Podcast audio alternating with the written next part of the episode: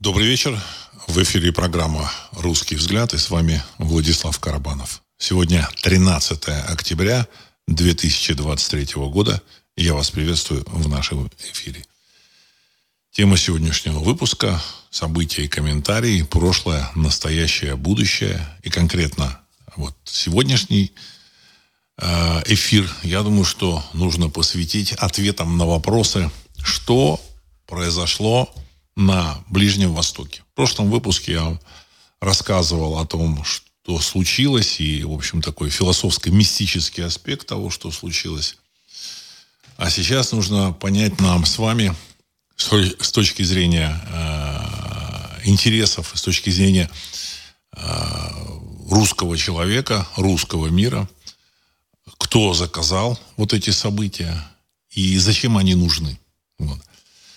Напомню, я думаю, что все, конечно, понимают, о чем идет речь. Но еще раз напомню, что э, неделю назад, точнее 6 дней назад, 7 октября, боевики так называемого э, Хамас, движения э, такого экстремистского или террористического толка э, в секторе Газа, такого палестинско-террористического толка, совершили нападение на Израиль, и нападение их было в первую очередь обращено на мирное население. Было убито около 1300 человек. Вот сейчас эти последние цифры.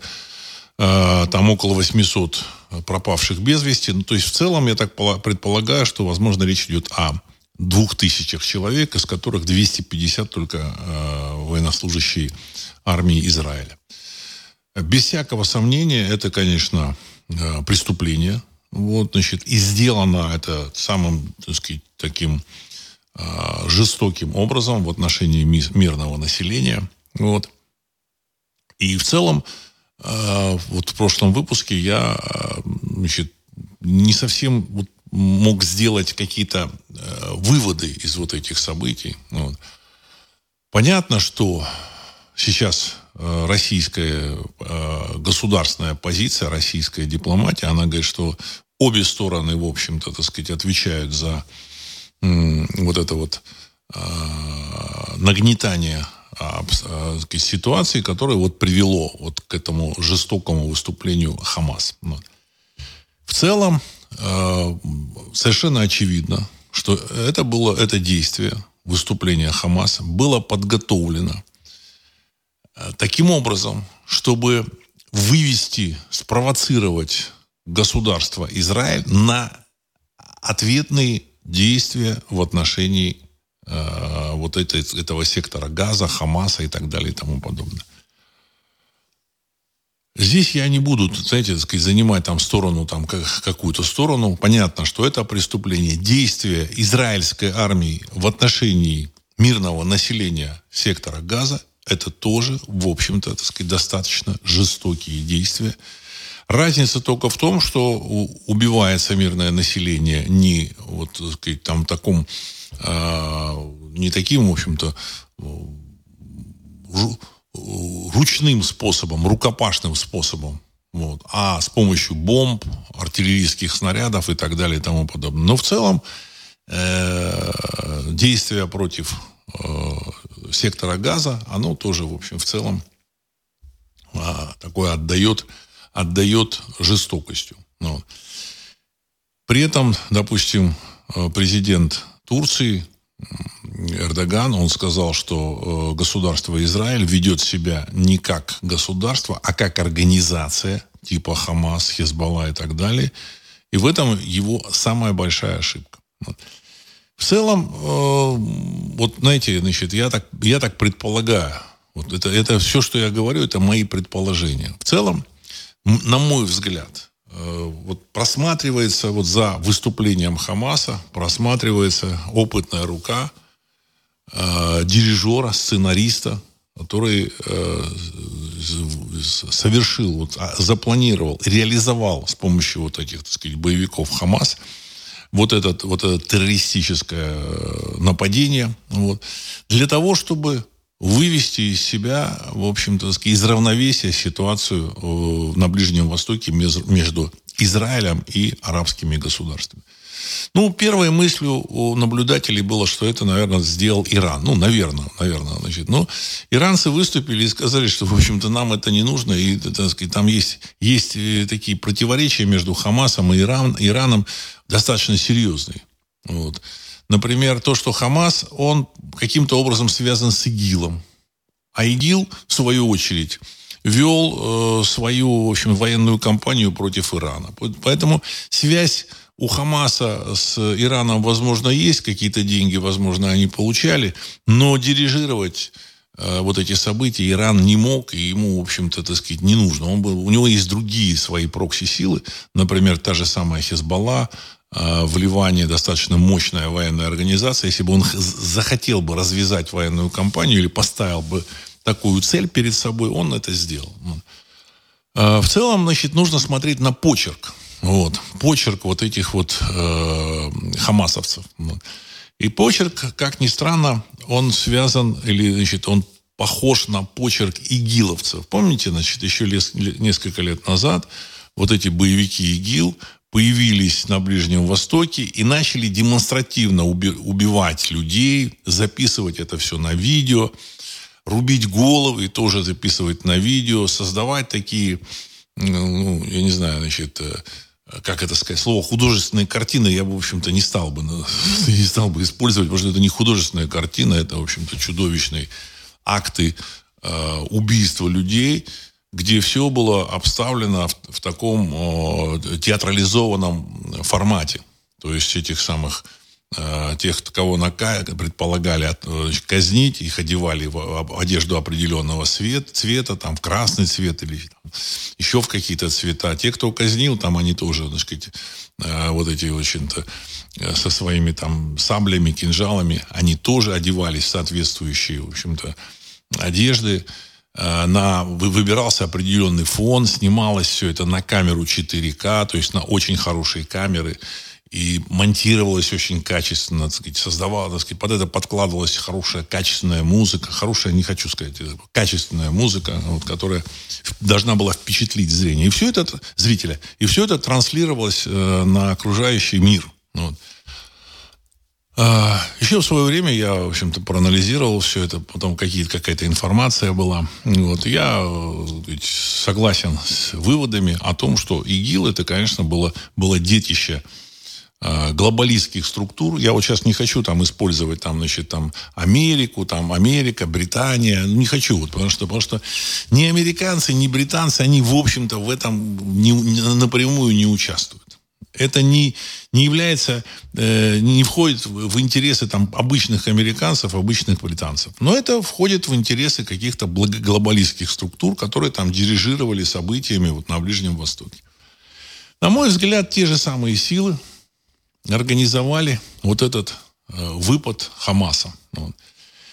Э, ну, понятно, что эти силы э, обретаются значит, так или иначе либо в Англии, либо в Соединенных Штатах Америки. Вот. Но я их буду называть глобалистскими силами. И в первую очередь это силы, на мой взгляд, которые заинтересованы реализовать свою какую-то задачу. Какую свою задачу? Ну, я там для того, чтобы понять, что сейчас за, последует за вот этими э, событиями в Израиле, какие события начнутся вот, сказать, на Ближнем Востоке, в мире, они уже начались, эти события. Я, так сказать, эти события так вкратце перечислю, для того, чтобы, в общем-то, было понятно, зачем это нужно, и скажу свою версию, зачем это нужно было. Вот. На мой взгляд, э, война между Израилем и арабским миром, она неминуема.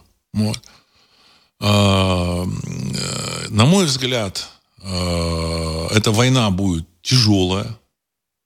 Эта война затронет э, различные уголки мира. Эта война будет продолжаться на территории не только там, в общем-то, Израиля, Палестины, арабских стран. Эта война, она будет еще и на, на территории там, европейских государств. Потому что там в Европе а, значит, по разным оценкам там, от 15 там, до 30 миллионов арабов. Вот.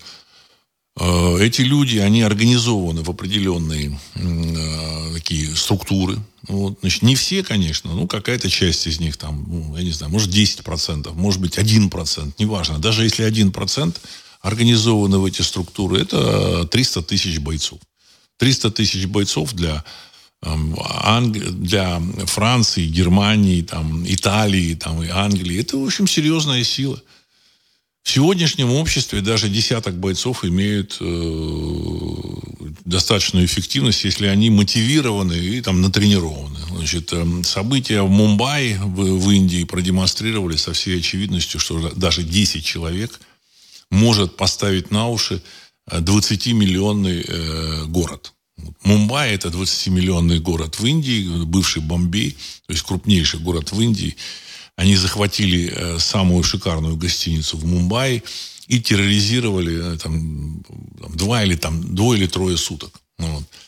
Э, полиция Мумбаи не смогла выбить этих самых боевиков, там вызывали спецназ, из Дели специально, значит, специальные, специально обученное подразделение, и все, в общем-то, так сказать, они вот эти, этот десяток бойцов там выбили, выбивали с огромным трудом.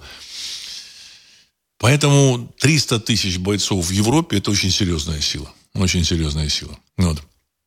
То, что э, европейские страны не знают, как себя вести, значит, какие-то политики европейские говорят, что да, да, да, нужен мир, мир, мир. Другие европейские политики говорят, что надо поддержать Израиль. Третьи европейские политики, политики, я подчеркиваю, э, в мягкой форме пока, но выступают с, э, с поддержкой Палестины, говорит о том, что это, это, это событие затрагивает и втягивает свой водоворот и Европу. Вот. Э, все страны региона так или иначе должны определиться. Ну, понятно, что там какую сторону займет Турция, Египет, Тунис, Иордания, это, Э, Йемен, Саудовская Аравия, Иран, понятно, все это понятно и очевидно. Но есть еще такие, такие промежуточные страны, которым тоже нужно будет занять свою позицию. То есть, таким образом, э, вот в эти события на Ближнем Востоке втянут огромный регион, включая там, в общем, Пакистан, Афганистан, Значит, там э, Индонезию. Индонезия это такое частично мусульманское государство. Вот, еще какие-то там страны, которые там вроде далеко, но, но где ислам имеет серьезные позиции, включая Россию. Э, хотя я не считаю, что в России 25 миллионов мусульман, там, как вещают российские средства массовой информации, российские политики, которые рассказывают о том, что в России якобы 25 миллионов мусульман. В России от силы 10 миллионов мусульман, это от силы, это максимум. Если их 25, то это 15 миллионов, привезенные из э, Центральной Азии, то есть Узбекистан, Таджикистан, Киргизия. Вот. Потому что физически в России не может быть 25 миллионов мусульман. Но 10 миллионов мусульман, таких э, местных жителей, местных жителей, аборигенов, вот этих республик, потому что там представители кавказских национальностей, они, в общем-то, так сказать, местные жители, они это их историческая территория, там, значит, там ту, татары, башкиры, э, еще там какие-то там, там не калмыки, а вот нагайцы там тоже частично мусульмане. То есть э, понятно, что эти люди, они выступают и поддерживают так или иначе э, вот эту, вот сказать, Палестину. То есть Россия, она будет втянута, но не, не с точки зрения государственной своей как бы, политики, хотя с точки зрения государственного, государственной политики, государственного отношения, Россия уже начала высказывать свою позицию. Эта позиция вроде бы нейтральна, но эта позиция, она, в общем-то, сказать, с точки зрения э, не то чтобы интересов Палестины, но с точки зрения такой, в общем-то, объективной, объективистской, о том, что нужно выполнять решение ООН, по которому должно быть два государства, палестинское и израильское. То есть, де-факто на, на сегодняшний день э, создание палестинского государства означает э, конец существованию Израиля. Вот. Этот, эту позицию высказала масса государств. Ну, вот. И война будет вокруг этого. В целом, все вместе это сотри, будет сотрясать Ближний Восток. Какое время, я не знаю. Когда они начнут обмениваться ядерными ударами, я тоже не знаю. Но ну, такая вероятность есть. Э, ядерное оружие есть у Израиля. Разработал он его не сам, хотя там есть сказки о том, что Израиль тут сам разработал, создал ядерное оружие. Это все сказки.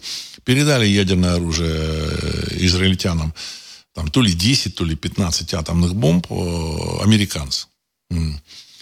Возможно, американцы не, постараются не допустить использования ядерного оружия Израилем, а возможно и, в общем-то, так сказать, не будут препятствовать. Вот.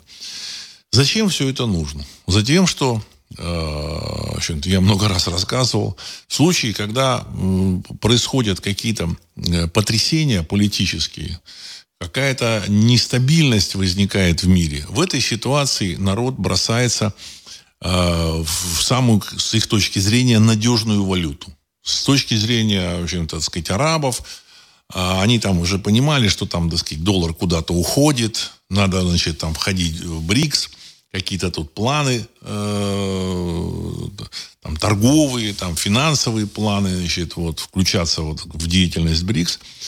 Но в ситуации, когда такая нестабильность, понятно, что сотни тысяч арабов, возможно, миллионы арабов достаточно богатых, вот, они придержат свои деньги, свои доллары, которые они хотели поменять там на юань или на что-то еще. В данном случае, в общем-то, какая-то неясная ситуация. Они не будут вкладывать в, в экономику.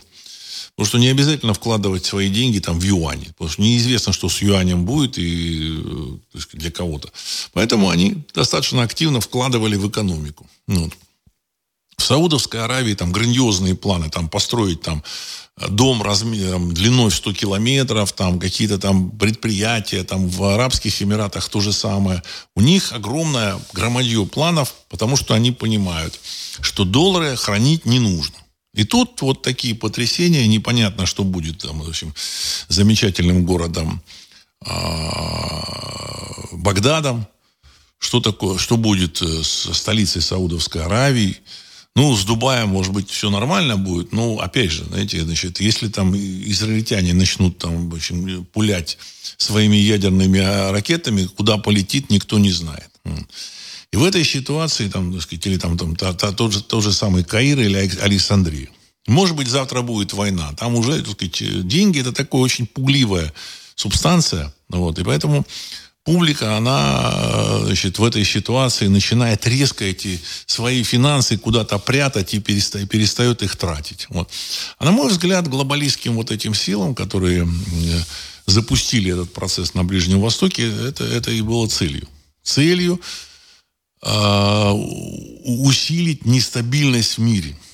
Значит, началось все это, вы помните, да, с начала 2020 года, когда обнаружился вдруг внезапно волшебный вирус, когда, на мой взгляд, ввели в заблуждение китайцев, вот, или, или, они, или они включились в эту игру, я не знаю. И в целом началась лихорадка, э, лихорадка с, с точки зрения, так сказать, мировой экономической нестабильности. Какие-то там нерабочие дни начались, какие-то карантины. Потом на следующий год началась, э, так сказать, э, укализация волшебным этим, волшебной жидкостью, которая сейчас выяснила, что эта волшебная жидкость, она, оказывается, очень вредна. Масса материалов о том, что люди, которые получили э, уколы вот этой волшебной жидкости, вот, от волшебного вируса, э, значит, они, они э, страдают от последствий, вот, от каких-то всяких эффектов побочных. Вот. А, значит, началась потом война а, на территории 404. Значит, это тоже сотрясает Европу, Америку, весь мир обсуждает, как бы, как бы закончить эту войну, хотя, в общем-то, понятно, что какие-то там посторонние страны так, и влияния на это не имеют. Ну, единственное, в общем России пришлось переориентировать свои экспортные и импортные потоки вот, и, и, в принципе, так сказать, решать вопрос, куда продавать свою, свою нефть, свой газ и так далее и тому подобное. В общем-то, Россия понесла достаточно тяжелый экономический ущерб, хотя там по телевидению там, и в средствах массовой информации говорят, что ну, Россия там, в общем, сдержала этот удар. Да, сдержала. Но экономический ущерб есть вне всякого сомнения, и это, в общем-то, э, оценить в каких-то цифрах сложно. В любом случае, от 300 до 600 миллиардов э, долларов евро где-то конфисковали. Где-то куда-то оно э, исчезло. Ну, так сказать, теперь так сказать, российскому государству, российскому Центробанку эти деньги валютные недоступны. Вот. В целом, все это сказалось на мировой экономике. Опять потрясение, опять люди меньше тратят. Значит, я говорил о том, что с точки зрения психологии, когда происходят какие-то потрясения, какие-то, какая-то нестабильная ситуация, войны, там, экономические кризисы, какие-то значит, там, э, природные катаклизмы или еще что-то, так сказать, то, что так сказать, можно назвать вот, нестабильностью. В этой ситуации люди начинают очень э, аккуратно расходовать свои активы. Масса людей считает активом там тот же самый замечательный доллар. Ну, вот. А почему? Ну, потому что люди не думают, что такое доллар. Они так сказать, с детства их воспитывали, что это, это резаная бумага, это, в общем-то, вот этот вот, э, вот эта единица денежная является ключом к, к, к любым, к покупке любым, любых товаров, любых услуг, э, поли, ну, в том числе там к покупке политиков, к покупке там, в общем-то, э, я не знаю, так сказать, сервиса какого-то. Э, покупки всего, чего, что можно купить за эти деньги. А так как за эти деньги купить можно много чего, то этот доллар является ключом вообще, так сказать, ко всему миру. Доллар является центром мировой экономики. И эти люди не задумываются, что это центр мировой экономики, это на самом деле резаная бумага и какие-то цифры, которыми люди между собой рассчитываются. И в, ну, в конечном счете, так сказать, э, э, та эпоха, когда за долларом был, было золото, она давно прошла. Из-под доллара достали это золото, и он ничем, в общем, так сказать, не обеспечен. Люди об этом говорят, но процесс идет. Процесс идет, Какая-то публика, значит, даже вот мне там пишут, ну что вы говорите про доллар? Это доллар всегда был, есть и будет. Вот. Но дело в том, что эти доллары, э, американское государство, американские вот, так сказать, там, структуры, они уже потратили эти доллары, которые там вроде лежат у людей в банке, но эти доллары выгребли и потратили. Если они начнут в, эти, в банке возвращать эти доллары, то, в общем-то, этих долларов будет избыток, и начнется обвал его курса. Обвал его курса. Обвал его курса по отношению, так сказать, там, к нефтепродуктам, там, к золоту, к товарам и так далее и тому подобное. Как только публика поймет, что доллар там, в общем-то, э, теряет своей цене, он начнет сбрасывать публика начнет сбрасывать эти, эти доллары. Чем больше она будет сбрасывать, тем больше он будет терять э, свой, своей стоимости. В конце, в конце концов, в очень ограниченное время он превратится, в общем, в ничего практически. Там, или там станет дешевле в 10 раз. Может быть, 100 раз. И вот самое важное для, глоба... для мировой этой глобальной закулисы является не допустить вот этого сценария событий. То есть все идет вот по этому пути или к этому, к этому вот э, разрешению ситу... ситуации с долларом. Все идет с этому, с, к этому. А как не допустить? А не допустить нужно создать очаги напряженности, очаги нестабильности во всем мире. Чем больше будет нестабильности, тем лучше. Человек вместо того, чтобы там менять свои, там, сказать, вот эти долларовые активы там на счету, там на какие-то там, я не знаю, там э, заводы, фабрики, он, так сказать, придержит. Даже, даже если он узнает, что, вы знаете, так сказать, доллар там завтра упадет там в два раза – ему скажет. Он подумает, подумает, ну хрен с ним, ну упадет два раза, но он что-то останется. А в случае, если я вложу там в какую-нибудь птицефабрику под, под Багдадом, от этой птицефабрики ничего не может не остаться в один прекрасный день. От слова совсем. Понимаете? Вот. Или там в недвижимость, там в Каире, то же самое, от слова совсем. Поэтому доллар как бы э, значит, должен в теории пережить, ну, не второе рождение, но он, в общем-то, должен как-то, так сказать, э, стабилизироваться. Вот, так сказать, вот э, обвал должен отодвинуться. Ситуация с, значит, на территории 404 с Украиной, напряженность с Китаем, оно, в принципе, в общем-то, так сказать, видимо, не сильно пугало или пугало публику, но, в принципе, процесс отказа, сбрасывания долларов, он шел, этот процесс.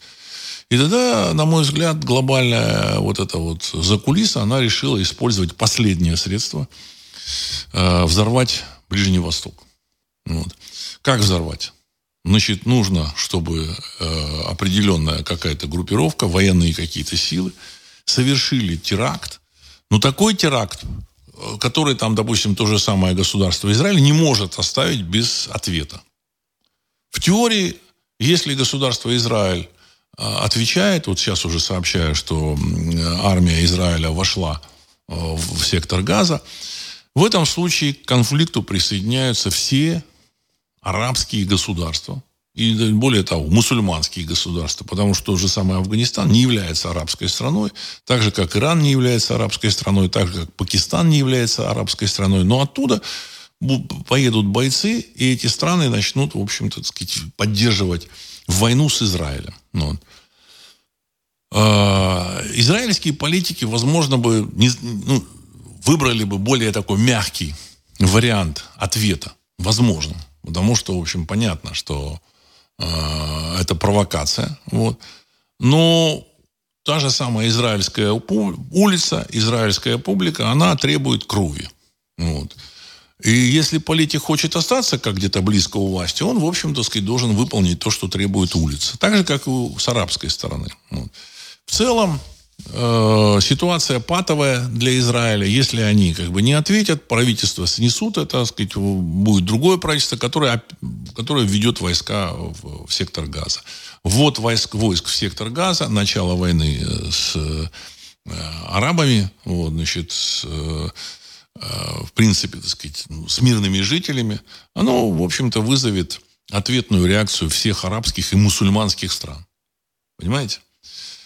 Значит, будет втянута Европа, вот, и в конечном счете это выльется, там, не знаю когда, выльется, так сказать, в какие-то, в обмен какими-то серьезными ударами. Вот. Если раньше у Израиля были какие-то шансы, вот я сейчас сразу хочу сказать, какие-то шансы относительно того, чтобы вот э, выиграть в этой войне или выдержать эту войну, то сейчас, мне кажется, шансов у Израиля нет никаких. Может, кто-то мне возразит, там, опираясь на там, прошлый опыт, на историю. Значит, Израиль, там, значит, начиная с 1947 года, еще до, до объявления независимости, суверенитета, значит, и, значит, 48 -го года, когда началась, так сказать, продолжилась вот эта война с арабскими странами, он вел какие-то войны с арабскими странами и, в общем-то, в этих войнах так или иначе выигрывал. Ну, сошлют. Израильская армия такая сильная, оснащенная, значит, и а, возглавляемая опытными э, генералами, там, в общем-то, в составе которой опытные там, офицеры и так далее и тому подобное. Знаете, сейчас Э, да, и технически оснащенные. Сейчас э, ситуация изменилась вообще кардинально. Танки, самолеты, они перестали быть главным э, инструментом войны. Понимаете? Раньше ведь в чем было преимущество Израиля? В том, что он имел самые современные самолеты, самые современные танки. Э, и с помощью вот этих самолетов и танков он мог дистанционно уничтожать своих противников. Сейчас ситуация поменялась. Сейчас у, э, э, в мире у бойцов, э, у военных, у военных, у военизированных организаций появились другие средства ведения войны. В первую очередь это беспилотная авиация. Это ракетное оружие такое, в общем-то, так сказать, такое построенное там в гаражах, там где-то там в подпольных заводах. Ну, вот. э, те же самые беспилотники, они не видны на радарах. С помощью там, копеечного беспилотника можно подвести его к танку и уничтожить такой танк, как Меркава. Танк Меркава израильский стоит порядка 6 миллионов долларов. И вот тут недавно видео прошло, вот, значит, то ли 7, то ли 8 октября был уничтожен танк Меркава, значит, подлетел беспилотник, сбросил снаряд, и все, Меркавы нет. Нет Меркавы. Значит, беспилотник стоит, может, 500 долларов, может быть, 1000, может, а может, вообще 100 долларов. И сделан там на коленке.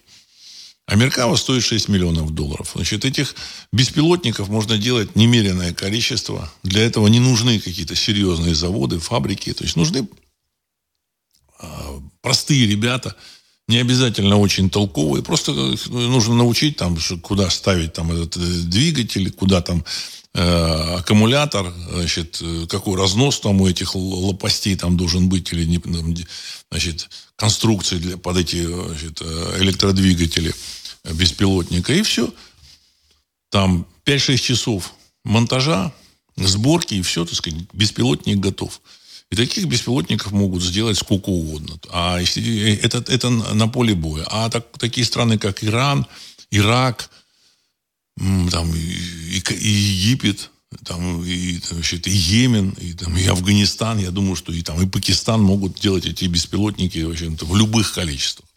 Поэтому в данном случае противостояние с арабским миром никаких шансов Израилю не оставляет. Кто бы как ни думал. Но это мое мнение. Я могу, конечно, ошибаться. Какие-то, в общем-то, сторонники Израиля, ну, как сторонники такие, турбо, турбо-израильтяне, вот, они могут сказать, что нет, такого не может быть, но это объективная данность. Ну и, в общем-то, так сказать, такое появилось понятие, я в прошлый раз его говорил о нем, стратегическая глубина. У Израиля нет того, что называется стратегической глубиной. Все, все точки на территории Израиля, они абсолютно достижимы для э, от, э, маломощной артиллерии, маломощной, и маломощных там беспилотных, беспилотных аппаратов. Все точки. Понимаете? Значит, э, нет такой точки в Израиле, где можно было бы спокойно там расположиться и там что-то там производить или там дислоцировать армию. Нет. И в этой ситуации значит, война с огромным вот этим арабским миром, она не имеет никаких абсолютно, так сказать, э, других вариантов, как победа а, арабских вот этих стран, врагов Израиля. Не обязательно арабских, врагов Израиля. Вот. А, ну, опять же, значит, э, кто-то там вот будет говорить, что нет, нет, ну не, ну не могли там американцы, британцы так поступить, не могли. Ну, американцы, британцы не могли. Глобальная э, это финансовая система, глобальная закулиса могла. Потому что для глобальной закулисы, значит, я в прошлом выпуске тоже говорил о том, что Израиль не является, так сказать, какой-то э, само, самодостаточной ценностью. Самой главной их ценностью является сохранение доллара в качестве, и долларовой э, мировой финансовой системы в качестве самой главной задачи. И ради того, чтобы сохранить эту долларовую э, финансовую систему, они готовы, я так полагаю, в топку бросить все, что угодно. Потому что если не будет этой долларовой системы, не будет вообще, так сказать, э, современной архитектуры мира. Он, мир, мир поменяется. Европа окажется э, сказать, в роли одной из сказать, частей мира, а Америка окажется островом, который достаточно самодоста... Э, остров самодостаточен, там и есть экономика, все, ну, со своими гигантскими проблемами. Внутренними проблемами, в первую очередь, так сказать, там, э, в общем-то, намечающейся гражданской войны. Все. Без доллара эта гражданская война там тоже развяжется, и, так сказать, а, чем, чем это закончится, одному Богу известно. Ну, хотя вот в апокалипсисе там а, написано о том, что это закончится крахом, падением Вавилона. Ну, значит, сказано в том же апокалипсисе, так сказать, что летит ангел, э, летел ангел и говорил, пал, пал Вавилон. Вавилон это нынешняя Америка. Опять же, у меня нет никаких, никакой попытки дать какой-то такой идеологический окрас или выступать с каких-то идеологических позиций там, за Палестину, там, за Израиль, там, против Америки или против Израиля, против Палестины. Нет. Моя задача объективно а, обрисовать ту картину, как, э, как я ее вижу, как я ее понимаю. А, давайте сейчас я отвечу на, на ваши вопросы. Ну, еще раз, я просто хочу заострить внимание, что если вот те же самые израильтяне, они думают, что, в общем-то, сказать, глобальная закулиса особо ими дорожит, то это очень глубокое заблуждение. Очень глубокое заблуждение. Я так полагаю, что они уже, в общем, там кто-то там догадывается. Кто-то догадывается. Но процесс идет уже в независимости от того, кто что там догадывается, кто что там хочет догадаться или не хочет. Так сказать, есть рефлексия. Рефлексия. Значит, э, действия Хамаса 7 октября как раз были запланированы и осуществлены так, чтобы вызвать вот эту рефлексию. И они вызвали эту рефлексию. И дальше процесс пойдет по нарастающей, будет эскалация. Пока там все это ходит вокруг да около, но процесс, он, в общем-то, так сказать, идет и процесс этот, в общем, придет э, к войне на Ближнем Востоке. Об этом, в принципе, я говорил еще, так сказать, несколько месяцев назад. Э, единственное, казалось, что эта война все-таки где-то где-то будет в будущем. Она вот началась. То есть глобальный кукловод, глобальная закулисье решила, что наступ, наступил вот период. То есть у них, видимо, есть свои там резоны для того, э, чтобы понимать, когда, что начинать. Так, давайте ваши вопросы. Так. Сергей Белоногов. США вышли на скорость печати 1 миллиард в час. Конец цитаты. Ну, если они в течение месяца тратят 1 триллион, но 1 миллиард в час это все-таки, ну, хотя, хотя, хотя, да, так и получается. так и получается. 24 миллиарда в сутки, 750 миллиардов в месяц. Значит, ну, ну да, Ну, даже, это даже меньше, чем триллион. В реальности там миллиард с чем-то. Алекс, здравия, Владислав. Не могут быть у этих событий оккультные причины. Большое кровопролитие в основном в отношении мирных жителей на древней, для, на древней для многих святой земле похоже на ритуальное жертвоприношение. Не может быть это частью какого-то камлания, как будто кто-то хочет привлечь на свою сторону темные силы или вернуть их расположение. Конец цитаты. Я думаю, что эти моменты тоже, как бы сказать, возможно, участвуют. Мы, мы пока, так сказать, видим вот, так сказать, эти события, чуть-чуть там прошло времени, и уже вот можем их там пытаться разобрать, увидеть причины этих событий. Вот. Потому что иных причин, кроме вот действия за кулисье, заказа за, за кулисье и э, значит, очевидного такого, так сказать, а, а, а, почерка, похожего на почерк ИГИЛ, вот, вот э, другого почерка не видно. Потому, потому что э, я так полагаю, что вот этот Хамас, слишком это, слишком это мудрено для них. Я не хочу их никак, в общем-то, сказать, понизить их, так сказать, потенциал. Вот. Но мне кажется, для них слишком мудрено. То есть вот эти парапланы, отключение э, так сказать, стены защиты, так сказать, и наблюдение вот этой сказать, израильской стены. Вот. А, Причем, значит, кто мог отключить, кто мог влезть вот в эту систему, мощную систему, которая там имеет несколько там уровней защиты. Понятно, что ее там попытаются взломать хакер или еще кто-то. И вот они якобы, вот эти вот хамасовцы, влезли, взломали эту систему, прошли, значит, туда на территорию Израиля. Просто так, значит, кто-то очень мощный игрок должен был в этом участвовать. Игроков мощных в мире не так много игроков мощных, способных на это не так много. Вот. Ну, наверное, способны какие-то, э, ну, в теории, какие-то российские, так сказать, там силы. Ну, в общем-то, влезать куда-то в газу, еще что-то делать. Я думаю, что они не стали бы этого делать. Вот. И, а, возможно, и не смогли бы. И, скорее всего, не смогли бы. Значит, Хамас, я думаю, что не смогли бы это. А вот э, люди с, э, англосаксонского мира, я думаю, что смогли бы, потому что они очень помогали монтировать эту систему, возможно, курировали ее, и у них, у них возможно, было понимание, как ее взломать. Вот.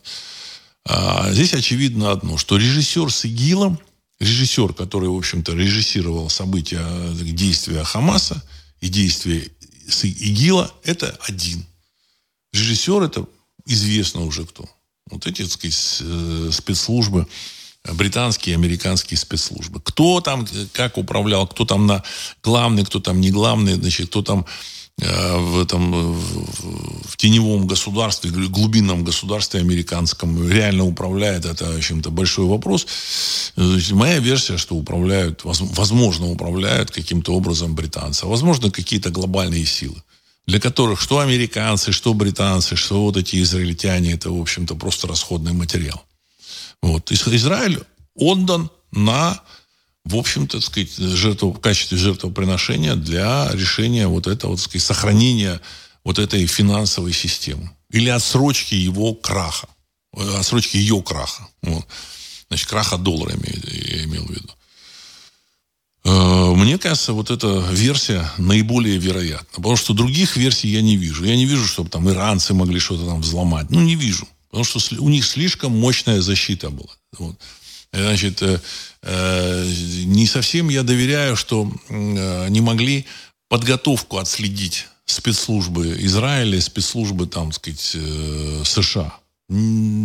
Я думаю, что должны были отследить. Должна, значит, значит, должна была быть какая-то сторона, которая успокоила бы израильские спецслужбы или, так сказать, не допустила бы э, их реакции преждевременной. Вот. В, одной, в одном километре от этой стены были тренировки э, вот этих вот хамасовцев. Вот, сказать, израильские значит, там дроны, там израильские это, системы наблюдения, они же наблюдают. Километр это ничего. Это в простой бинокль можно эти, э, это наблюдать. Тем не менее, кто-то их успокоил, сказал, все нормально. Поэтому, значит, их спрашивали, как вы считаете, как тут обстановка э, в Израиле, на, на Ближнем Востоке. И они говорили, обстановка нормальная.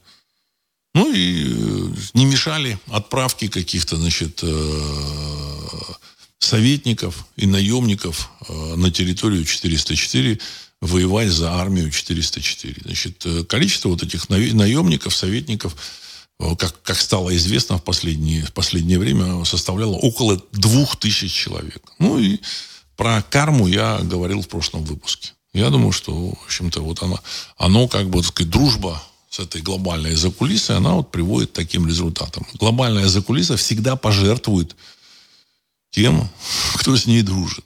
Это, в общем, медицинский факт. Так. А, Андрей Тушинов. Владислав, добрый вечер. Как по-вашему, почему так пассивно ведет себя официальная палестинская администрация в лице Аббаса, Мухаммеда Аббаса? Конец цитаты. Я думаю, что этот Мухаммед Аббас, он, в общем, в растерянности. Он старый, пожилой человек. У них уже какие-то были планы свои, там, может быть, там, не знаю, там, школу построить. И там жить, там, тихо, спокойно торговать чувствовать себя хорошо. Они, в общем, так сказать, э, чувствовали себя хорошо. Они, вот, сказать, вроде там в борьбе, но вот в этой борьбе они, значит, там уже там выстроили какие-то линии, там поддержки, сопротивления, значит, какие-то деньги они получают, их там подкармливали, так сказать, с Запада, с Европы. То же самое в, той же самом, в том же самом секторе газа тоже там так сказать, серьезные деньги получали. Все, было неплохо. Зачем все это им нужно, и кому это нужно, он не понимает. Но он уже не является игроком. Значит, э, сейчас там рассказывают о том, что Израиль передаст сектор газа под управление вот этому э, палестинской администрации западной, западного берега реки Ар. На самом деле, в общем-то, люди не понимают, что это, что это большая война, и эту большую войну никак не э, э, значит, избежать. Никак. Генри, ну, у Израиля есть другое неоспоримое преимущество. Ковровые бомбардировки, конец цитаты. Ну, хорошо, так сказать, у них есть, ну, они могут сектор газа ковровыми бомбардировками сравнять с лицом земли. Вот. Но, тем не менее, подвал они не могут сравнять с лицом земли. А там есть укрепленные э, позиции Хамаса, вот, бойцов. А сравнять ли с лицом земли они не могут, сравнять с землей они не могут. Там, значит, Каир, Александрию, ну, только ядерным ударом. А у Египта тоже есть армия в общем, вполне себе неплохая. Ну вот. И весь мусульманский мир, он, в общем, восстанет. Ну вот. Сейчас его будет лихорадить этот мир. И вот это вот вроде бы, как бы казалось бы, э, ситуация, которая касается вот мусульманского мира, там, в общем, э, вот этих э, противоречий, столкновений на Ближнем Востоке, она объективно играет на сохранение позиции доллара. То есть те же самые э, арабские страны, мусульманские, они сейчас будут думать не о БРИКСе, не о чем-то еще, они будут, в общем-то, планировать свое будущее, которое может возникнуть в результате вот этого, так сказать, вот этой, вот этой войны. Понимаете? Здесь патовая ситуация для Израиля, понятное дело. Вот у него, что бы он ни делал, он, в общем-то, все будет плохо. С другой стороны, для арабов тоже, в общем-то, задача стоит э, не о том, чтобы там, в общем-то, продолжать свое там мирное сосуществование, а э, планировать свои действия. Потому что если в арабских странах местная власть, которая хочет мирно сосуществовать, попытается значит, там, э, решать вопросы, там, договориться, слить это все, на самом деле эту власть несет арабская улица. Так же, как вот сейчас там, в, там, в, Е, в Иордании значит, э, местный король, вот это Абдалла, он, значит, вроде бы там высказался, там, ну, давайте, вот, ну, надо там как-то найти там мирный выход, вот. А улица вышла, вот, так сказать, весь, всю эту Иорданию, Иорданию сотрясает, и, в принципе, в общем, понятно, что э, ему придется идти э, по тому пути, который требует улица. Арабская улица, арабский мир. Понимаете? Вот. Э, значит, тоже, ну, там с Ливаном понятно. С Ливаном понятно. Уже королева Иордании заявила, что нужно поддержать Палестину вот в этой, в этом, в этой борьбе. Все. Процесс пойдет. Понимаете? Все они не хотели бы этого делать. Вот. Э, процесс пойдет. Он, значит, они еще пока не, не, не освоились в новой ситуации, но они освоятся, и они будут вынуждены делать те шаги, которые их заставят делать, в общем-то, так сказать, вот, э, складывающаяся ситуация. Михаил Рязань, как вы оцениваете возможно, вероятность применения Израилем ядерного оружия? Конец цитаты. Я оцениваю это очень высоко. Сейчас пока об этом речи не идет. Ну, со временем, когда в общем, наступление будет уже так просматриваться вот, на Израиль, я так полагаю, они могут применить ядерное оружие. Потому что если после, так сказать, уничтожения газа, речь идет именно о том, что, так сказать, сравнять с, лицо, с, лица, с лицом земли, так сказать, с землей вот это, значит, всю, весь сектор газа, а, все строения, все эти города сектора газа, значит, э, ответом может быть только со, соответствующие действия со стороны, в общем-то, арабского и мусульманского мира. Значит, э, будущее Израиля здесь не просматривается. Я об этом, кстати, говорил, что без России, без России, у Израиля нет будущего. Нет. И сейчас это все совершенно очевидно. Они еще, значит, не пришли в себя, они еще, в общем-то, так сказать, как бы там э, что-то там против России там, так сказать, высказываются. Вот. Но, тем не менее, без России никакого будущего нет. Единственная страна, которая могла бы сбалансировать ситуацию России, ну, Россия этого делать не будет, вмешиваться в, это, э, в эту борьбу не будет. Вот. То есть это э, уже очевидный факт. А, Андрей Тушинов, Владислав, а как же США? Вы полагаете, они не вмешаются? Конец цитаты. А зачем им вмешиваться? Зачем? Им главное, чтобы была вот какая-то буза. Ну, пусть Европа там вмешивается, пусть в Европе там что-то будет происходить, в том числе теракты. Понимаете? Им нужно, чтобы была глобальная нестабильность. И эту глобальную нестабильность запустили, так сказать, вот эти... Я не хочу, так сказать, говорить, что это американцы. Слово не, не хочу использовать. Это не, неправильно. Буду все-таки использовать термин «глобальная закулиса». Потому что кто управляет вот этим, так сказать, долларом там, и кто, в общем-то, так сказать, представляет глубинное государство, мы до сих пор не знаем. Понимаете? Блинкин там поехал на Ближний Восток, он не в курсе многих вещей, он не знает, что делать. Это, в общем-то, очевидно. Он там встречается, там, поехал там, встретился с, э, с руководством Израиля, поехал, значит, в, в Иорданию, встретился с этим королем Абдалой, встретился с э, Мухаммедом Аббасом. Но в целом видно, что у него рас, крайне растерянная физиономия. Понимаете?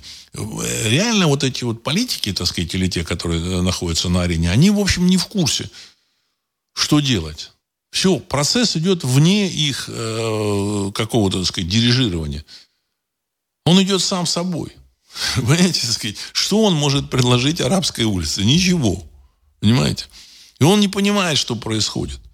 Хотя, возможно, кто-то там может и догадывается. На самом деле, конечно, в, в это сказать, э, такое официальное руководство подбирали людей не сильно умных, ну, вот это, так сказать, очевидно. Это, так сказать, господин Блинкин, он не сильно такой, в общем-то, э, прошаренный. Вот.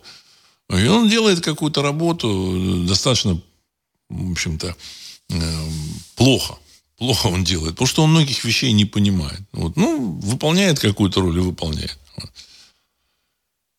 Алекс, Владислав, но ведь США постоянно бьют себя пяткой в грудь, клянутся, что защищат, защитят своего союзника Израиль. Как тогда они потом объяснят, что не защитили своего союзника в большой войне? Это будет сильный удар по их имиджу, следовательно, по доллару. Конец цитаты. Уважаемый Алекс, на самом деле самое главное – это доллар. Самое главное – это доллар. А они могут сказать, что мы, в общем-то, сказать, пытаемся занять э, позицию над, над схваткой – Понимаете, так сказать, вот. Э, европейцы тоже, они такой, в такой серьезной ситуации. Только что там выступил король, эмир Кувейта, не, не Кувейта, а Катара, эмир Катара. А Катар является одним из главных поставщиков газа э, в Европу. И он сказал, что если Европа займет позицию поддержки Израиля, Катар перестанет поставлять газ, газ в Европу. И скажите, что, что Европе делать? Что? Бросаться на колени перед Россией. А зима, на, на носу зима. Понимаете? Всех этих газов в хранилищах в Европе хватит, ну, месяца на два, на, может быть, хватит. А Европа прекратит поставки газа, э, арабский мир, значит, и Ближний Восток прекратит поставки газа и поставки нефти. Что случится в, Европе в этом случае? Атомные электростанции в Германии заглушены.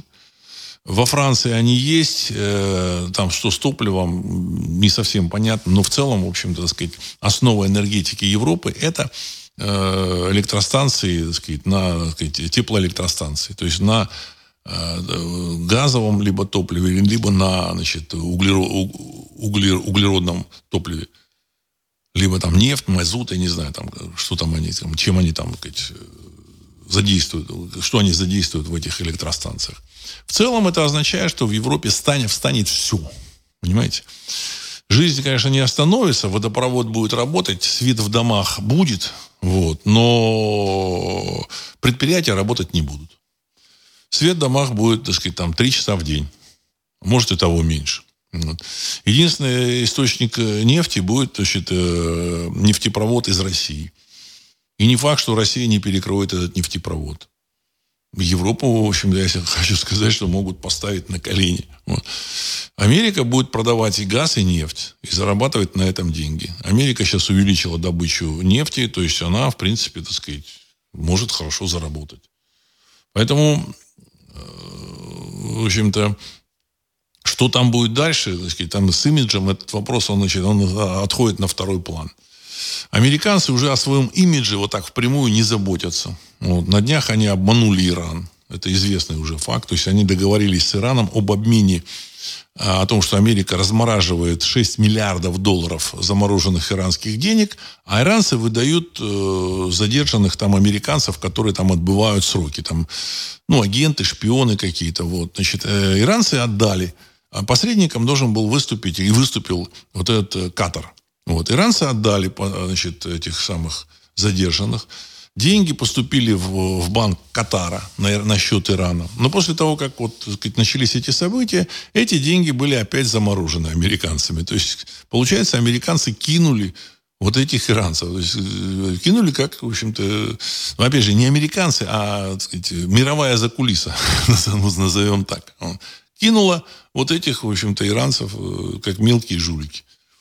На какую чудовищную сумму? 6 миллиардов долларов. Все. Кто с ними будет иметь дело? Никто.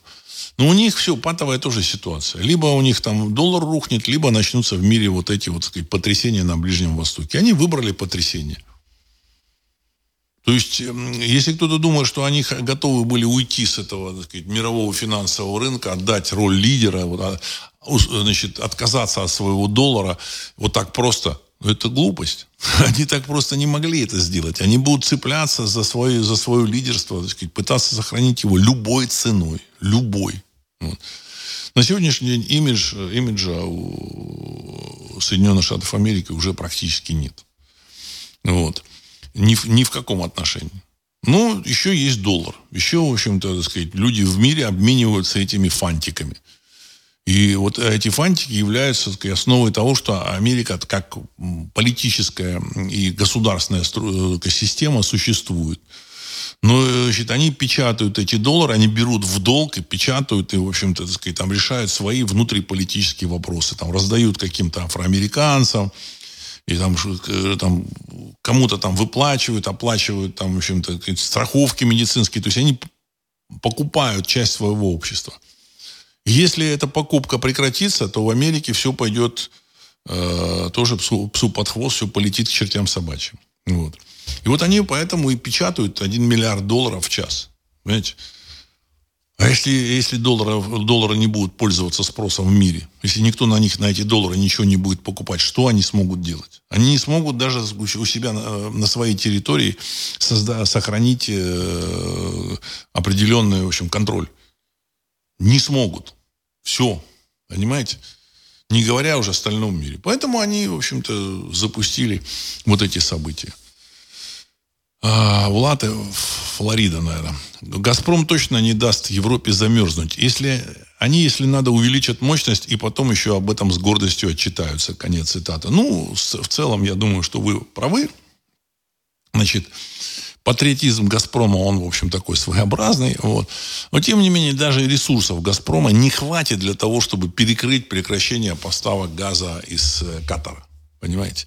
И поставок нефти из с Ближнего Востока. Не хватит. Понимаете? Все.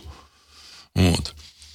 Э, что там дальше будет, мы не знаем. Значит, э, соответственно, значит, э, это все должно быть не просто так. Не то, что там Бербак, вот это вот э, министерша немецкая иностранных дел, поедет в Россию и скажет, ну, вы знаете, вот, сказать, мы тут погорячились вот на территории 404, ну, давайте все, мириться, давайте нам поставлять там нефть, газ, все, все, да, все давайте за, э, забудем старое, в общем-то, понимаете, вот. Нет, так не может быть. Значит, должны пасть эти правительства правительство сказать, этого Шольца вместе с Бербак. То есть должны прийти другие люди. Других людей уже будут слушать. Во Франции должен ну, уйти Макрон. Потому что с ним никто разговаривать не будет. Но это, в общем-то, знаете, неприлично. Вот, неприлично. Вот. Поэтому, так сказать, там должно, э, должны случиться так сказать, политические потрясения. Вот эти люди должны будут уйти. Они будут держаться и доказывать, что они все правильно сделали, но, в общем-то, жизнь заставит их уйти, значит, или их вынесут. Я не знаю, как их вынесут. Вот. Может, там разными способами их могут вынести из этой власти. То есть в Европе будет переформатирование. В этой ситуации главная валюта доллар, она еще какой-то момент в теории может продержаться. Будет доллар, значит, будет Америка. Не будет доллара, не будет Америки. Не только Америки, но, в общем-то, так сказать, и, и, все, и всех вот этих э, сателлитов э, или, там, в общем-то, стран, которые так или иначе э, используют доллар. И эта система, она, в общем, будет, будет работать, значит, и, и вот эта и э, политическая пирамида, из которой э, состоит мир, основанная на, в общем-то, власти США, это все сохранится, если будет доллар. Не будет доллара, все распадется. Все. Все. Понимаете? А в Америке, Америка потребляет 40% мировых э, природных ресурсов. То есть, грубо говоря, сама она добывает примерно 10%. 30% ей привозят. За, за что ей привозят? За доллар. Они, конечно, тоже что-то производят, понятно. Но больше они, значит, больше печатают долларов, раздают, им привозят вот эти природные ресурсы, которые они там у себя используют. Природные ресурсы не обязательно в виде там железной руды там, или медной руды. Уже в конкретных там изделиях в виде там машин, кондиционеров, значит, там, бананов и так далее и тому подобное. Значит, там Китай там станки уже выпускает, все что угодно. Запчасти для машин. Они собирают там Тойоту в США, но Тойоту э, основную, так сказать, там, двигатели, все там делаются там в Японии там, или в Китае что-то делается. Значит, таким образом все там рухнет. Потому что нечего будет есть, не, не на чем будет ездить, э, нечего, нечего будет делать. Поэтому это, нужно сохранить этот мир, эту систему любой ценой, мировой закулисье ветер Нина. И нужна, нужна глобальная нестабильность. А дальше что? Как, куда они хотят вывести ситуацию? Нестабильность не, не будет длиться вечно. Конец цитаты. Уважаемый ветер Нина. Понимаете, так сказать, им бы день продержаться, им бы ночь простоять. Значит, вопрос только в этом состоит. Что там дальше, они уже будут там решать, когда оно случится это дальше когда она случится, так сказать, они там сохранят доллар или как-то там перестроятся, вот тогда они будут решать. Сейчас они пытаются э, удержаться в этом мире, удержать доллар. То есть они понимают, что наступают, вот идут времена, все уже, в общем-то, сказать, в конкурентной борьбе Европа, Америка, ну, в первую очередь Америка, она не просто уступает, они уже уступили. Уступили. Понимаете? Вот. Э, в целом им нужно выжить, выжить вот в этой ситуации, так сказать, найти свое место. Они, так сказать, думают, что сейчас начнется эта буза, а мы, может, найдем свое место. Что будет точно, у них там, может быть, там 20, э, там, 15 планов есть. А, Б, В, Г, Д, С и так далее и тому подобное. Не факт, что хоть один из этих планов состоится. Сергей 1956. Код Риттер. Владимир Зеленский э, продал американской компании ценный ресурс Украины чернозем. Зеленский продал плодородный чернозем Украины, ее будущее, компании BlackRock. Риттер отметил, что BlackRock не разрешает Украине хоронить военных в земле, которая теперь принадлежит компании. Конец цитаты. Ну, это уже как бы отдельный интерес. Сама компания BlackRock – это мощнейшая организация. Ну, вот которая э, может там чем-то, так сказать, рулить. И этой BlackRock, я думаю, что, в общем, глубоко по барабану там это, это Израиль и все, и все, что с ним связано. Понимаете? Вот. Но эта земля, которая на, на территории 404, она является, так сказать, ценностью. Возможно, помните, я вам говорил еще там, там э, полгода назад о том, что, возможно, на эту землю кого-то захотят переселить. Понимаете? Кого-то захотят переселить. Вот. Охранники Зеленского как раз, вот, кстати, из этой компании BlackRock. Вот. И поэтому вот уже, значит, какие-то там западные наблюдатели, они там смотрят на, на всю ситуацию, они понимая, что происходит, они, тот же Скотт Риттер, он говорит, что укра, украинцам нужно молиться на русских, потому что если Россия не выиграет, не выиграет, то они потеряют все. Понимаете? Вот, они потеряют все. Ну, я так полагаю, что процесс зашел слишком далеко, и, в общем-то, будущий мир, как, э, как он будет выглядеть, не знает никто. Даже вот эти вот дирижеры и сценаристы, которые там пишут все, все эти сценарии с э, карантинами, волшебными вирусами, волшебными значит, э, уколами и так далее и тому подобное. Так, Сергей, 1956. Власти Катара создают, создают глобальный дефицит газа в рамках поддержки Палестины. Если бомбардировки газы не прекратятся, мы прекратим газоснабжение мира, заявил эмир Тамим ибн Хамад Аль-Тани. Конец цитаты. Но это, в общем-то, не э, обозреватель из Катара сказал. Это сказал эмир значит, э, э, этой страны. Понимаете? О чем это говорит? О том, что степень, градус противостояния, он вышел на такой неимоверный уровень.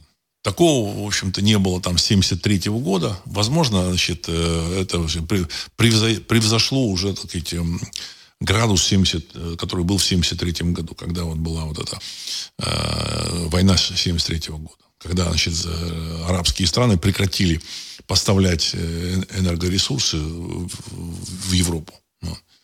Что сейчас дальше будет, мы можем только вот предполагать. Потому что час от часу каждый день появляются все новые и новые какие-то данные, события, заявления.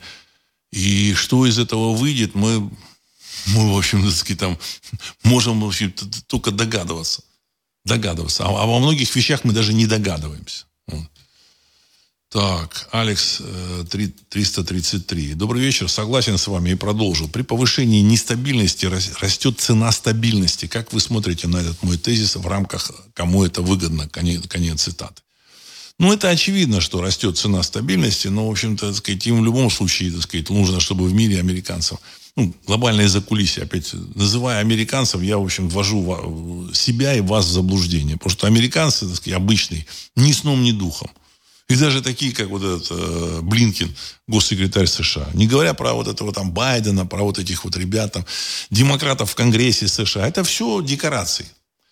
Большая театральная сцена, которые там изображают какую-то политику, что-то там ходят туда-сюда, там голосуют, еще что-то делают. А политика, реальные действия делаются где-то в, глубин, в глубинах, в недрах вот этой вот системы.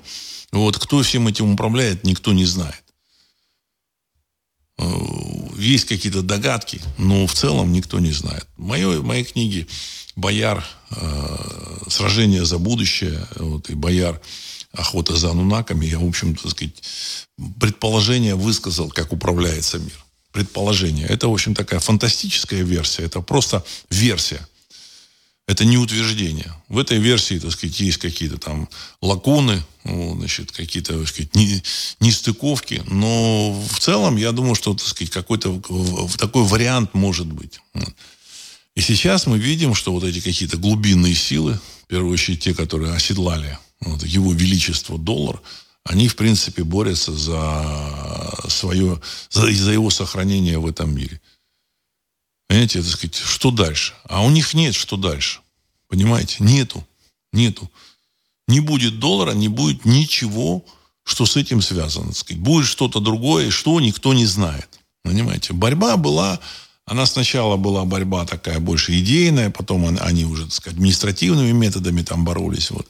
В общем-то, а сейчас э, эпоха доллара закончилась. В первую очередь они закончили ее сами. Э, если для того, чтобы он э, продержаться еще там полгода, годик, им нужно в топку бросить Израиль, они вот это сделали. Я думаю, что самое интересное будет, когда израильтяне поймут, кто все это, в общем-то, им устроил. Понимаете, кто все это заказал. Ну, понятно, там руки Хамаса это руки. Это просто исполнители. Хотя, опять же, так сказать, кто там... Возможно, это какие-то игиловцы там исполняли, возможно, еще кто-то. А кто все это заказал? Для них это будет большим-большим, сказать, открытием. Вот. И я, я думаю, что это повлияет на события в мире, на изменение, на форматирование мира, ну, в общем, так сказать, государство Израиль уже не, не вернуть будет. Не вернуть.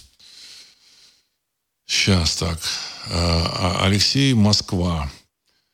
Мысль. Арабов загоняют в ЕС, потом поджигают Ближний Восток. Гореть начинает в ЕС. И акции ЕС падают. Лондон в выигрыше. Разве не так? Конец цитаты. Так. Абсолютно верно рассуждаете. Причем, так сказать, не просто акции ЕС падают. Доллар, он, ну, как бы в теории должен укрепиться. Миллионы арабов, вообще там есть много богатых людей, они, в общем-то, уже там 50-60 лет торгуют нефтью, главные торговцы нефтью. А, значит, у них там скопились какие-то доллары не только у шейхов, так сказать, и эмиров там главных, а, в общем-то, и у среднего слоя там есть какие-то там миллион, два миллиона долларов, в общем-то, так сказать, там, я думаю, что несколько триллионов долларов у них есть на счетах, может быть, там 10 триллионов долларов, долларов может быть, больше.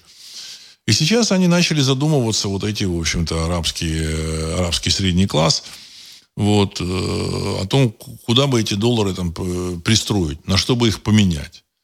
А в, в результате вот этих событий, вот этой войны, у них, так сказать, мысли о том, на что бы их поменять, они уже, так сказать, уже будут э, отодвинуты. Геннадий Катар заявил, что приостановит, приостановит поставки газа всем, кто поддерживает бомбардировки в газе. Спираль раскручивается. Конец цитат. Ну, в целом, вот так оно и будет. Вот так оно и будет. В целом мы вступили э, в, в мир – мы уже вступили с началом, в общем-то, э, великого карантина. Вот, процесс пошел тогда. Если кто-то думает, что эти процессы не связаны, значит, великого карантина 2020 года и вот, так сказать, нынешнего взрыва на Ближнем Востоке, тот э, просто ничего не понимает в происходящих событиях. И причина этого, значит, там будут рассказывать, там, кто прав, там, правые а, там, палестинцы или правые израильтяне. И там, э, они будут спорить. На самом деле, главный заказчик, который, в общем-то, так сказать, готовил, ну, не готовил, а, в общем, знал об этой вот, так сказать, горячей точке, в которую нужно плеснуть керосинчик, он, э, в общем-то, так сказать, использовал эту горячую точку для решения своих вопросов. И самое, самый главный вопрос – это вопрос сохранения э, долларовой мировой финансовой системы. Все. Это самое главное. Остальное все это, в общем-то, детали вот, решения этого вопроса, сохранения этой системы. Ярослав, Харьков, Владислав, будет ли теперь, на ваш взгляд, ускоряться ситуация здесь? Не этого ли кто-то мог ждать? Конец цитаты. Знаете, может быть и так. Может быть и так. В теории никакой ВСУ, в общем, на мой взгляд, не существует. Там сегодня ну, рассказывают о том, что в плен уже там берут 70-летних стариков. 70-летних стариков, понимаете? О чем это говорит? Что нет никакой там армии.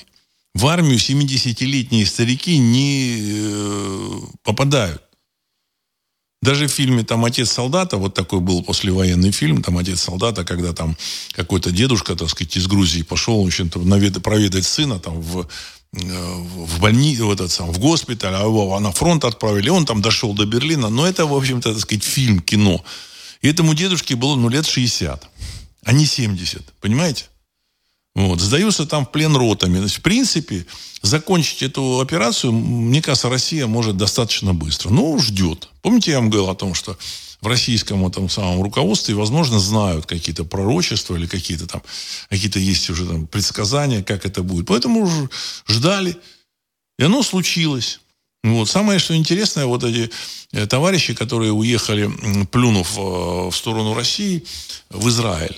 Вот, всякие, так сказать, либералы, вот, которые поехали на, это самое, на землю обетованную, так сказать, вот.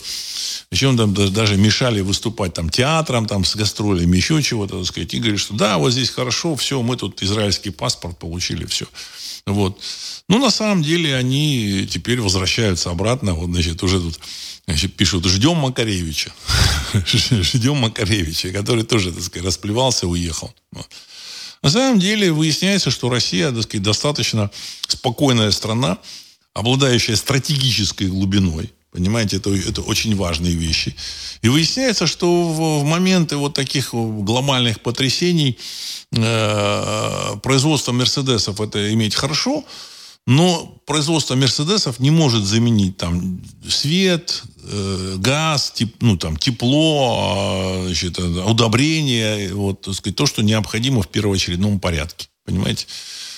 Вот. вот не может оно заменить. И поэтому уже, вот, так сказать, там, Фридман приехал в Россию из Англии. Понимаете? Вот. Еще там сейчас ребята там вот, потянутся. Вот. Когда тут, значит, э, арабская молодежь там начнет, там, сказать, бузить там в Европе, э, там какие-то там будут столкновения правых, левых в Европе. Потому что когда будут проблемы с э, энергией, с энергоснабжением, с водой, там, э, с там, бензином, там, с продуктами, а ну, может такое быть. Не дай бог, конечно, чтобы в Европе это было. В общем-то, я ничего, не желаю никому ничего этого. Но в силу того, что там стратегическая глубина не очень большая, вот, они пользуются, в принципе, природными ресурсами, которые привозят, такой вариант не исключен. Вот тогда будет очень интересно посмотреть, как, э, что там будет происходить. Вот так.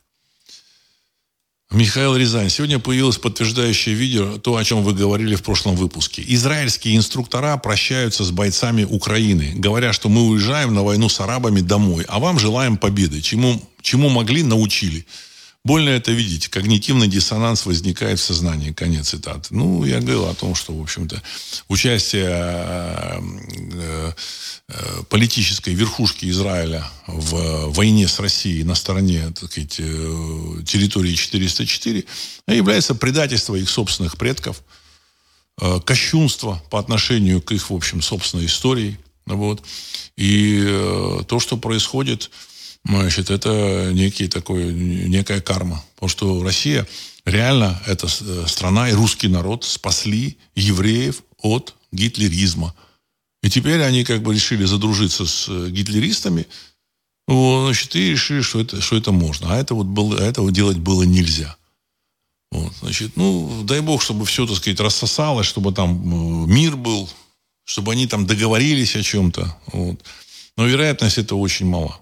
То есть я выступаю за то, чтобы стороны, так же как э, поддерживаю российский этот МИД, который сказал, что мы выступаем за то, чтобы стороны э, прекратили э, эскалацию значит, там, насилия и сели за стол переговоров. Ну, да, мы выступаем, но мы понимаем, что, в общем-то, это печально, но этого, к сожалению, вот в ближайшее время произойти не может. Может через какое-то время что-то там у кого-то там в голове там прояснится, они могут э, сесть за стол переговоров. Но, на мой взгляд, э, заставить что-то там изменить может, так сказать, только поражение такое, мощное поражение одной из сторон. Но если это Израиль потерпит, потерпит хоть одно поражение, арабы с ним не сядут на, за стол переговоров. Нужно это четко понимать. Понимаете? Вот. Потому что арабы будут додавливать до конца. Так же, как вот этот Хезбалла, которая нанесла поражение Израилю в июльской войне 2006 кажется, года в Ливане. И теперь они чувствуют себя вполне уверенно и готовы начать военные действия с Израилем. Значит, и сейчас еще там, еще в теории израильтяне могут э, найти точки соприкосновения и решить вопрос там, ну, миром. Но с другой стороны, значит, э, весь ажиотаж, который, все происходящее, оно, в общем-то, так сказать, не, не дает, мне кажется, так сказать, возможности надеяться, что так будет. Ну, у Израиля патовая ситуация. Патовая. То есть, с одной стороны, они должны ответить на вот эту чудовищную провокацию. С другой стороны, их ответ, он, в общем-то, э, приведет к дальнейшему поражению государства Израиль. Возможно, кто-то понимает, возможно, они, так сказать, э, переоценивают свои возможности или надеются на американцев. Я лично считаю, что на американцев надеяться нельзя. Мне говорили, что американцы, в общем-то, все себе на уме. А британцы в свое время, они, так сказать, э, препятствовали даже поставкам оружия. Вот во время войны Израиля за э, суверенитет, независимость в, адрес сказать, армии самообороны Израиля. Вот препятствовали э, прибытию переселенцев, евреев туда вот еще до объявления государства Израиля, когда государство Израиль появилось, то есть они там сказать, э, чуть ли не топили корабли с этими там, переселенцами, то есть британцы выступали как враги израильской независимости тогда. Ну, то есть они пытались, в общем-то, так сказать, свою игру играть. И сейчас они, я, я уверен, играют свою игру. Ну. В целом, желаю всем народам на Ближнем Востоке, в мире остановиться. И мы, в общем-то, так сказать, как русские люди, должны желать этого всем. Мы надеемся, что, в общем-то, так сказать, э, чаша, чаша сия, конечно, так сказать, минует э, так сказать, те или иные народы. И на этом я хочу завершить сегодняшний выпуск. С вами был Владислав Карабанов. Программа «Русский взгляд». Через несколько секунд композиция «Могучий прилив». Всего доброго.